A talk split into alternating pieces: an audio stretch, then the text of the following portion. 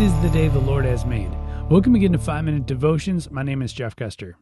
Today we'll be continuing our walk through Jesus' ministry, and I'll be reading Matthew chapter 9, verses 9 through 13 out of the New Living Translation. As Jesus was walking along, he saw a man named Matthew sitting in his tax collector's booth. "Follow me and be my disciple," Jesus said to him. So Matthew got up and followed him. Later, Matthew invited Jesus and his disciples to his home as dinner guests, along with many tax collectors and other disreputable sinners. But when the Pharisees saw this, they asked his disciples, "Why does your teacher eat with such scum?" When Jesus heard this, he said, "Healthy people don't need a doctor, sick people do." Then he added, "Now go and learn the meaning of this scripture. I want you to show mercy, not offer sacrifices.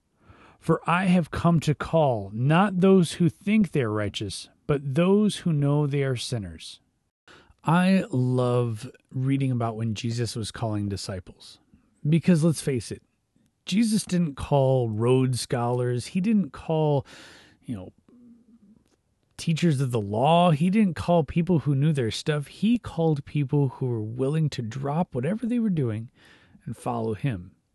And I love this translation, the New Living Translation, when the Pharisees say, "Why does your teacher eat with such scum?"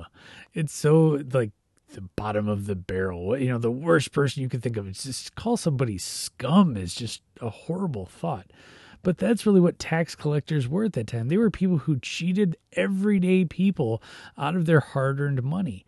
And they would keep so much of it for themselves just to make themselves rich. So the reality is, they were pretty scummy individuals in every sense of the word.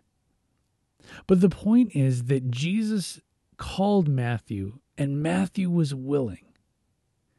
You see, Jesus didn't call these great scholars of the Word. He didn't call people who knew the Bible, that knew the Old Testament inside and out. He didn't call people who had been studying Scripture and David and all the prophets their whole lives. He called average people. And more so than that, he called people who were willing to get up and make a difference for God. There's so many times in our lives, I'm sure that you feel that you're inadequate, that you just don't know enough of the Bible to talk to your friends, or you don't go to church enough to tell people about God. But the reality is, if you're willing to do that, if you're willing to put yourself out there, if you're willing to say, you know what, I'm going to drop whatever I'm doing and follow Christ, or drop whatever I'm doing and do what God's asking me to do. God's not asking for the most qualified people. He rarely does. Go through the Old and New Testament.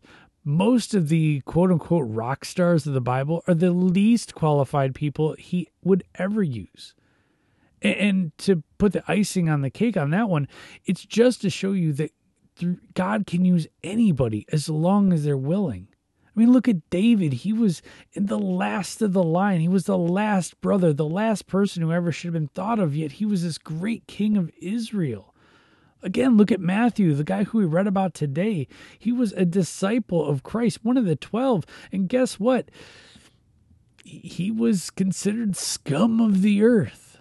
But yet God used him. Yet he dropped what he was doing and followed Christ, so much so that he invited his friends who were tax collectors and, as this verse says, disreputable people.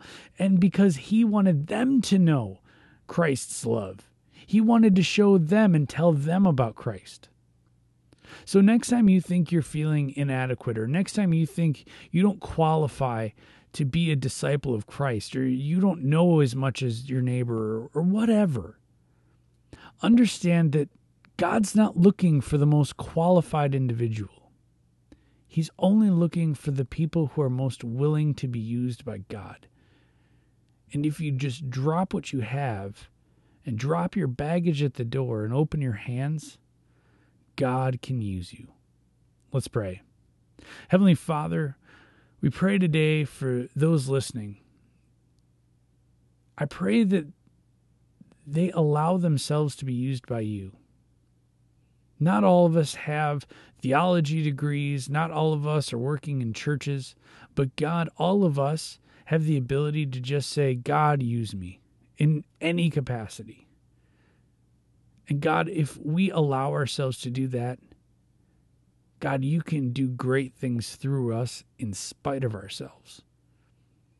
And God, as long as we're willing to be used by you, God, please fill in that gap and use us in ways we never thought possible. It's in your name we pray. Amen. Remember, you're a loved child of God. How are you going to echo Christ today? We'll see you later.